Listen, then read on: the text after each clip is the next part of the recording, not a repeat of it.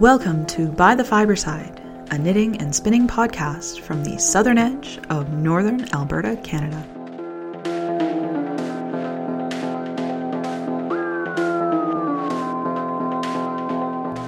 Episode twenty-two, Permission to Fail.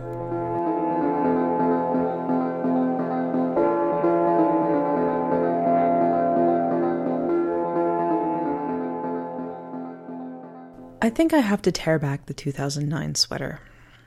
I tried to wear it to work the Monday after the last episode.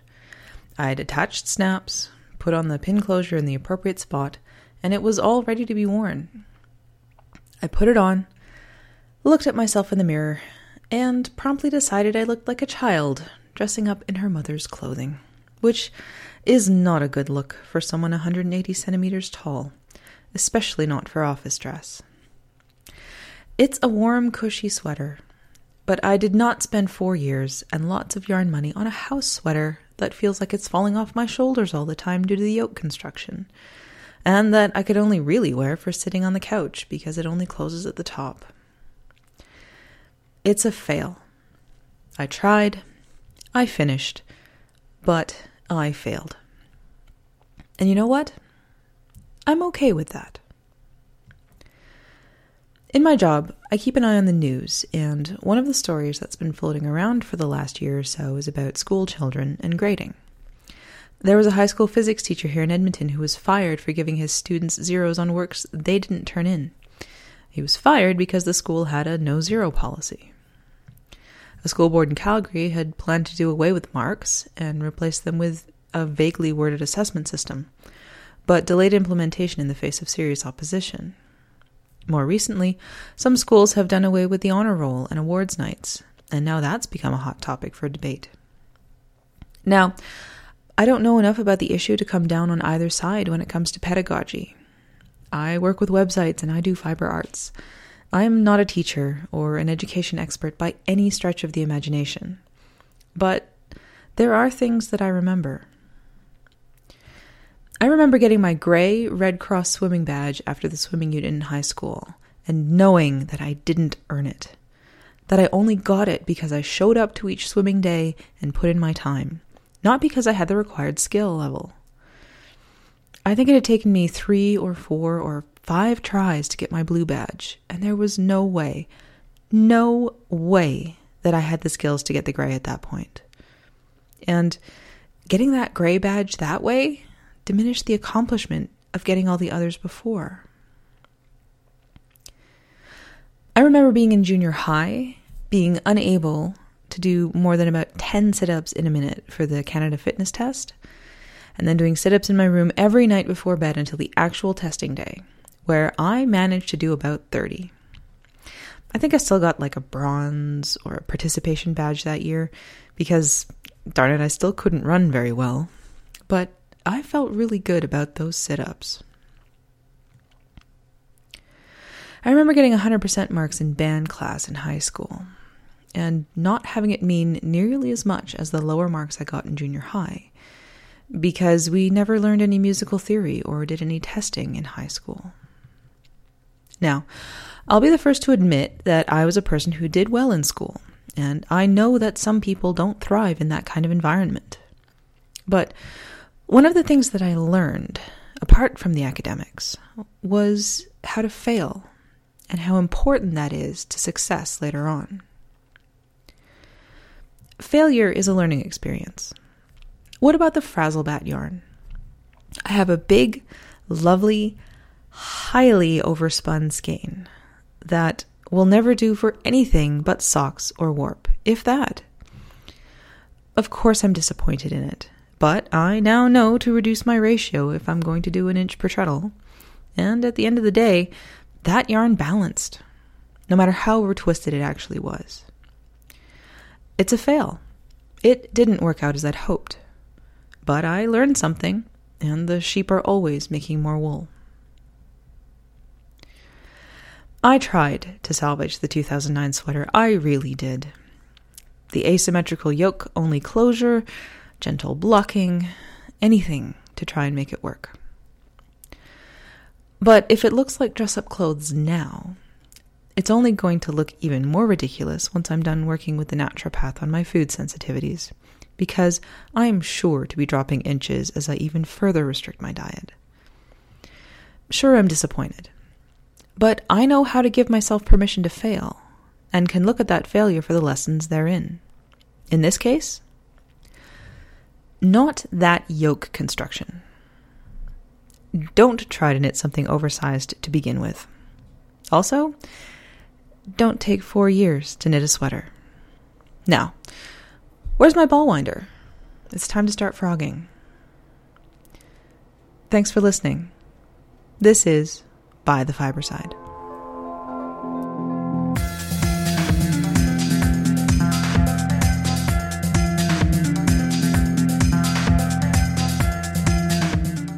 Fiber Week. So last weekend we went out to Kaylee Wool for a spin-in, and it was fantastic and lovely, and, and it was really great to be out there. And thank you to Marg for hosting us. Marg actually saved a little bit of cotton spinning for me, because I, when I was emailing back and forth with her, I said, and I need another lesson on how to spin cotton, because I don't remember on a wheel. And uh, she was actually spinning up um, some leftover cotton that she had. So she she was spinning up a whole bunch of her leftover cotton in, in brown, green, and white. She's going to ply them all together, and then she's going to make dishcloths for people for Christmas. I'm like, that's a fantastic idea in my copious spare time, and if I had spare cotton, which I don't. But when I do have spare cotton, and I know how to spin it, it's a fantastic idea. Anyhow, she saved the last of the brown uh, for me to, so that she could show me basically how to spin cotton at a wheel again. And uh, and I and I watched, and I observed and figured some things out, and then I sat down on my wheel, and for about fifteen minutes I could spin cotton great, and then I started to get breaks and stuff like that. I think so. Right now, just with you know the, my practice and stuff like that, fifteen minutes is about the magic number. So I need to spend about fifteen minutes a day spinning cotton to uh, to really, you know, get get it get it into my hands, you know, figure it out. So I said this last weekend, and then, you know, last last week I had three appointments. So I haven't spent the time spinning cotton. But we were out at Marg's for about mm, three, no, we got out there at ten, didn't leave before four. So it was, we were out there for quite a long time. I didn't spin cotton the whole time. Obviously, I spun it for about fifteen, twenty minutes. Uh, I'd taken out there um, a braid that I'd, I'd got I got in September. And I know I've got stuff in my stash that's older, but it was what I felt like spinning. And this is a, it's a braid of uh, Shetland, one hundred percent Shetland, uh, top, top roving. Uh, oh, I have the tag right here. Roving. Uh, that was dyed by... Uh, a local dyer, A F Handcrafts. We've got a couple really, really great local dyers up here in Edmonton. And uh, Allison, who is the proprietress of A F Handcrafts, does mostly roving and does an amazing job. She's got a really great color sense. So this particular one is um, four ounces of a colorway called Gecko. So it's green mixed with a bit of dark like like dark, dark, almost black green. And uh, so what I plan to do with it once I have the bobbin spun up is I'm going to chain ply it, because that's another thing I need practice with, is chain plying.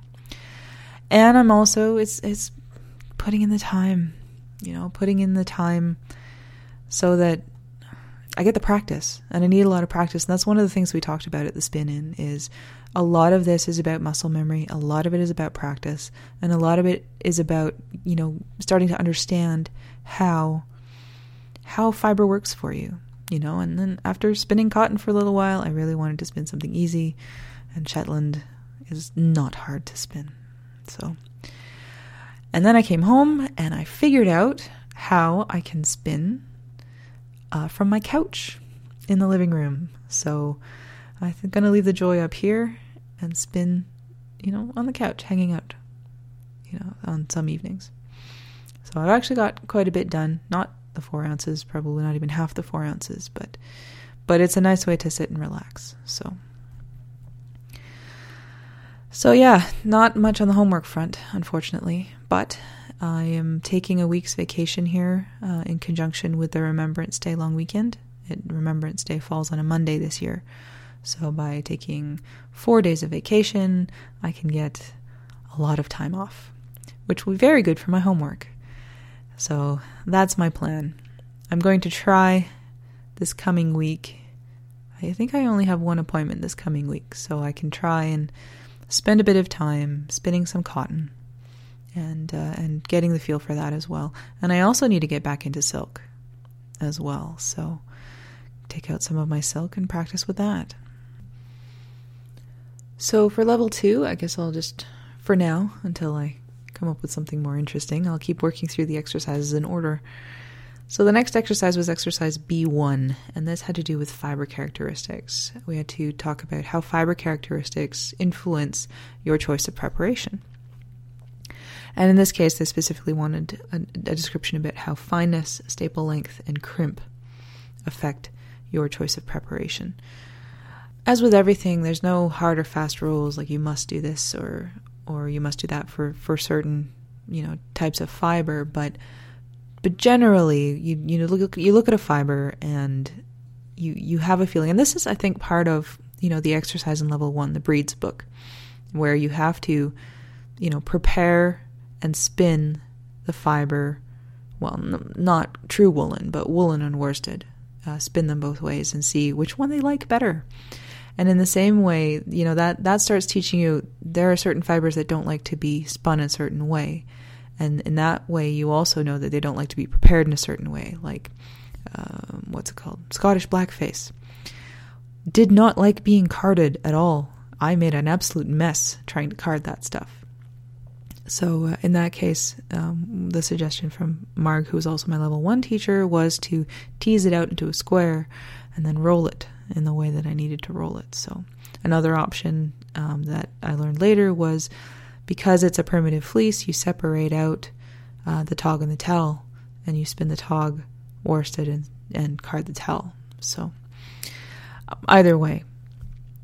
So in terms of, you know, fineness, in, you know, the there's there's that, that medium happy range where you can do both. Um, the the finer it is, the less carding you're going to want to do to it because it'll get all nappy and it'll break. But in the same way, the thicker ones you don't want to card. Uh, either because you just can't. So, so again, you have to kind of, you know, find that find that middle ground, and, and again, it depends on the type of your yarn that you want to produce. Staple length, anything over three inches is really not easy to card. Um, I'm I I see some people carding things like alpaca in like videos on YouTube. How do you do that? Because I've I've only ever made a mess of it. And then crimp as well. Less crimp, less deals with your preparation method, but with the final character of the yarn. A high crimp um, fiber will produce a more woolen type yarn, even if prepared and spun worsted, simply because of the crimp in it. So, so those are things, and and level two is where you actually start, you know, looking seriously at your fiber. It's not just wool; it it starts becoming how is the best way to spin this. So. So fiber characteristics, that's, uh, that's a, a little bit about level two. The uh, the date change, there's been some more information that's come out about it for Fiber Week. I'm really happy now that, that you know, as a community, and on Ravelry at least, we're getting good information, and and as a community of participants, we're able to start, you know, coming up with ideas, but not in a vacuum, not in an information vacuum. And, and that makes a huge difference. There's lots of really great ideas about how to make it work.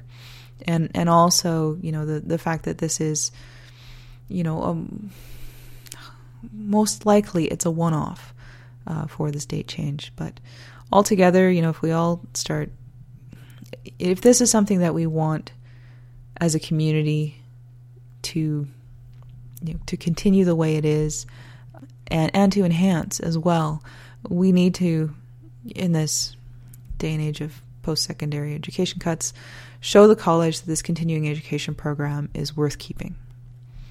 So there's a lot of there's a lot of work to be done, not just by the people at the college and the volunteers, uh, the, like the, the actual volunteers who are working on it now. Uh, we all need to pull together. Um, and I'll be putting my name forward for the Industry Advisory Council once once I know how to apply for the Industry Advisory Council uh, for for Fiber Week and the Fiber Arts programs. So, so that's a little bit about Fiber Week. And next episode will be at the tail end of my week off. And I am interested to see how much homework I actually managed to accomplish.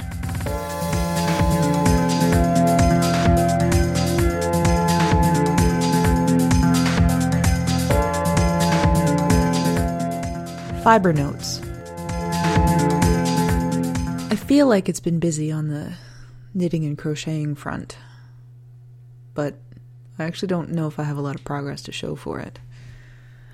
For the Nipminton poppy install, I did uh, four large poppies.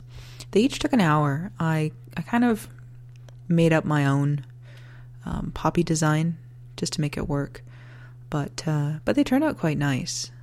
But unlike the smaller poppies, which take maybe ten minutes, uh, each of these poppies took an hour. So, so I mean, that was four hours worth of work. And the first one took a little longer because I was trying to, you know, figure out how big it needed to be and making sure that the pattern worked out okay for me. So in the end, at the prep night this past Wednesday, we counted out one thousand one hundred nine poppies.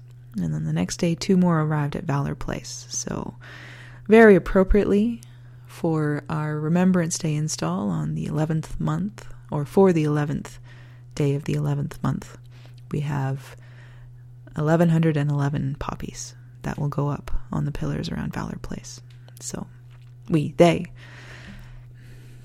All right, I should just give it up, shouldn't I? You all know that I'm part of Knitmonton. Anyway, we.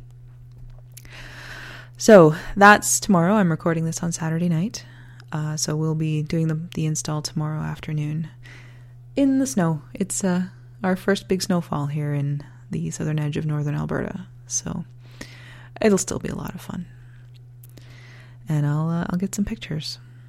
So it was really great to see how everything came together uh, for for the poppy install. We had poppies from everywhere, and I, in case anybody out there is listening who made a poppy for the Valor Place install, thank you from the bottom of my heart.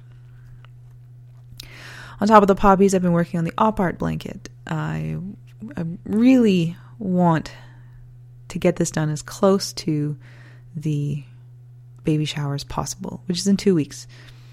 Don't think it's going to happen. I'm still going to try. And and I'm really glad I decided to go from the outside in. Really, really glad.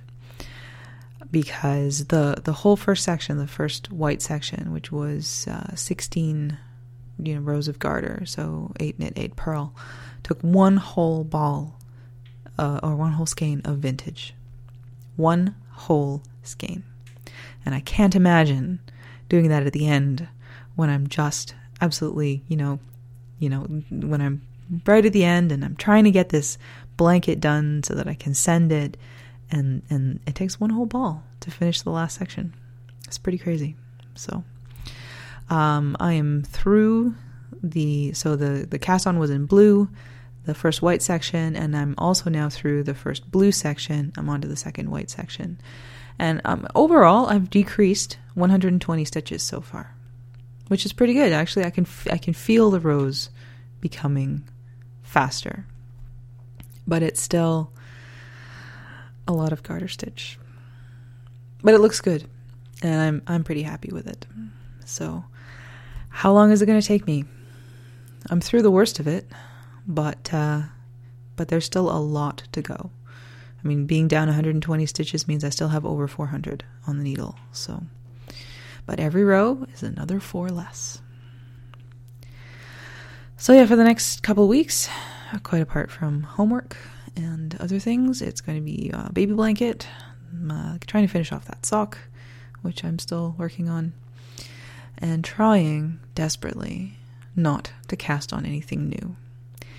Even though every time I go downstairs and, you know, walk past the chair with uh, with the things I have to put into my Ravelry stash. There, that gradient yarn, it's calling to me. But I will persevere, and I will finish the baby blanket and the sock. So uh, that's where I'm at in terms of projects. And that is the Fiber Notes update.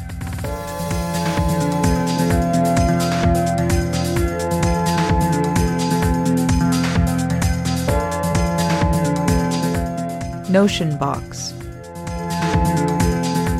There's a couple things I want to talk about in Notion Box today. First and foremost, of course, is the side bet that's been running for the last uh, couple of episodes. Thank you to everyone who has left a review on iTunes. I really appreciate it. By the Fiberside is now completely rated on uh, on U S iTunes. Not in Canada yet, but we'll get there. Thank you also to Suna on Ravelry, who explained to me how I could see everybody's reviews. I really appreciate that. I probably wouldn't have figured it out otherwise, so thank you so much. There were seven entries, eight if you count my mom, but she didn't want to be counted. And uh, the random number generator has selected Ellen Lovey, S V Janice, and Rachel Nitz as the winners of the side bet. So thank you so much for your reviews. Send me a note either on Ravelry or at ness at bythefiberside dot com with your address, and I'll get your prize package out to you. The other thing I wanted to talk about briefly is actually a bit of a, a call for help. I went to a naturopath last month, and with all the things that are going on with me, he thought that a food sensitivity test would be a good idea. So I had that done, and I got the results on Thursday. And some of them I expected. Uh, gluten, for example, I expected that. Some of them I didn't. Dairy, eggs, almonds. Those I did not expect. So as a way to deal with the sensitivities, I'm on a very restricted diet uh, for the next two months at the very least. Uh, after that, I can start reintroducing a few things. So right now I can eat meat, vegetables, except the ones I'm sensitive to, chickpeas, uh, a few grains, and spices and herbs. And that's pretty much it. And I know that leaves a lot of room to play. I do. When you when you actually think about it, it, it does leave a lot of room. But when you compare it to the recipes that I was making before, it's very different. So I've taken a few books out from the library on gluten and dairy-free uh, cooking. And there's some great recipes in there. A lot of them with eggs, which I also can't have. So it's always better to try a recipe that someone else has tried before. And so that is my, my small cry for help. This is a huge lifestyle change. And for me, it's always easier to do lifestyle changes in small bites. That's not an option here. So I am looking for recommendations for uh, for recipes that could either be modified to fit what I can eat, or or already are what I can eat, or books in for gluten-free and dairy-free cooking that uh, that people have found really useful. If you have any uh, recipes or or book recommendations, send me a note or leave a comment on the episode show notes, or even just in the water cooler thread on Ravelry in the uh, in the Ravelry group. The next two weeks are going to be the hardest, but after that, hopefully things will get a little better. And I would love to have a stack of recipes to try and uh, and see how they taste. So, if you have any ideas, that would be fantastic. So that's Notion Box for this time around.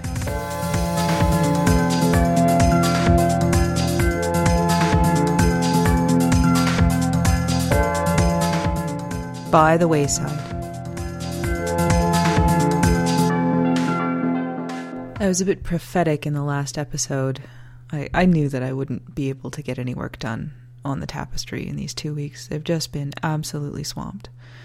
Um, and between the poppies and the blanket and the appointments and, and, and, and, I haven't had a chance to take out the tapestry since, uh, since the A G M. So, so not, no, no progress. So I guess that between the two weeks before the last episode and the, now the two weeks after the last episode, I guess I've sort of negated the amount of work I got done over the A G M, but... But with my week off coming up, and I can't spin the whole time, so I'm sure I'll be able to get a bit done on the tapestry as well. But in lieu of progress, I want to talk a bit about the the link that uh, S V Janice posted on the By the Wayside thread on the Ravelry group. It was fascinating. Thank you so much for posting that. I'm just going to go to it here. They There's a scholar... Um, a, a historian from a university, Howard B. Clarke, who believes he's identified the person who designed the tapestry, not necessarily the person who, you know, drew it all out or anything like that, but the person who constructed the storyline for the tapestry. And uh, he believes that this person was uh, a man named Scolland, who was the abbot at Saint Augustine's Mon- Monastery in Canterbury. And there's all kinds of interesting reasons for this. There's a video on uh, on the page that uh, on the medievalists dot net, uh, and I just watched it. It's it's really interesting, and he makes a very good case for that it's this person, and and also talks about what that's going to mean for um, the scholarship around the Bayeux Tapestry going forward. So. Really, really interesting. Thank you so much for posting that. I'll throw up a link in the show notes as well. So, it, sometimes when I'm working on it, you know, I, you, I I forget that it's part of a bigger piece, and this piece is actually very historically significant. Um, when I'm working on it, I'm looking at it going, how on earth, how many women did they have working on this all day, every day to get this thing finished? And how long did it actually take? Because it's taking me a long time. And, but I'm not working on it all day, every day. So, anyhow, really interesting, um, really a good reminder of the historical significance of of this little, you know, piece that I'm working on. So, thank you for posting that. Uh, that's By the Wayside, and there should be a little bit of work done. Maybe the horse will get finished next week. I know I said I wasn't going to do that, but maybe maybe the horse will get finished before the next episode.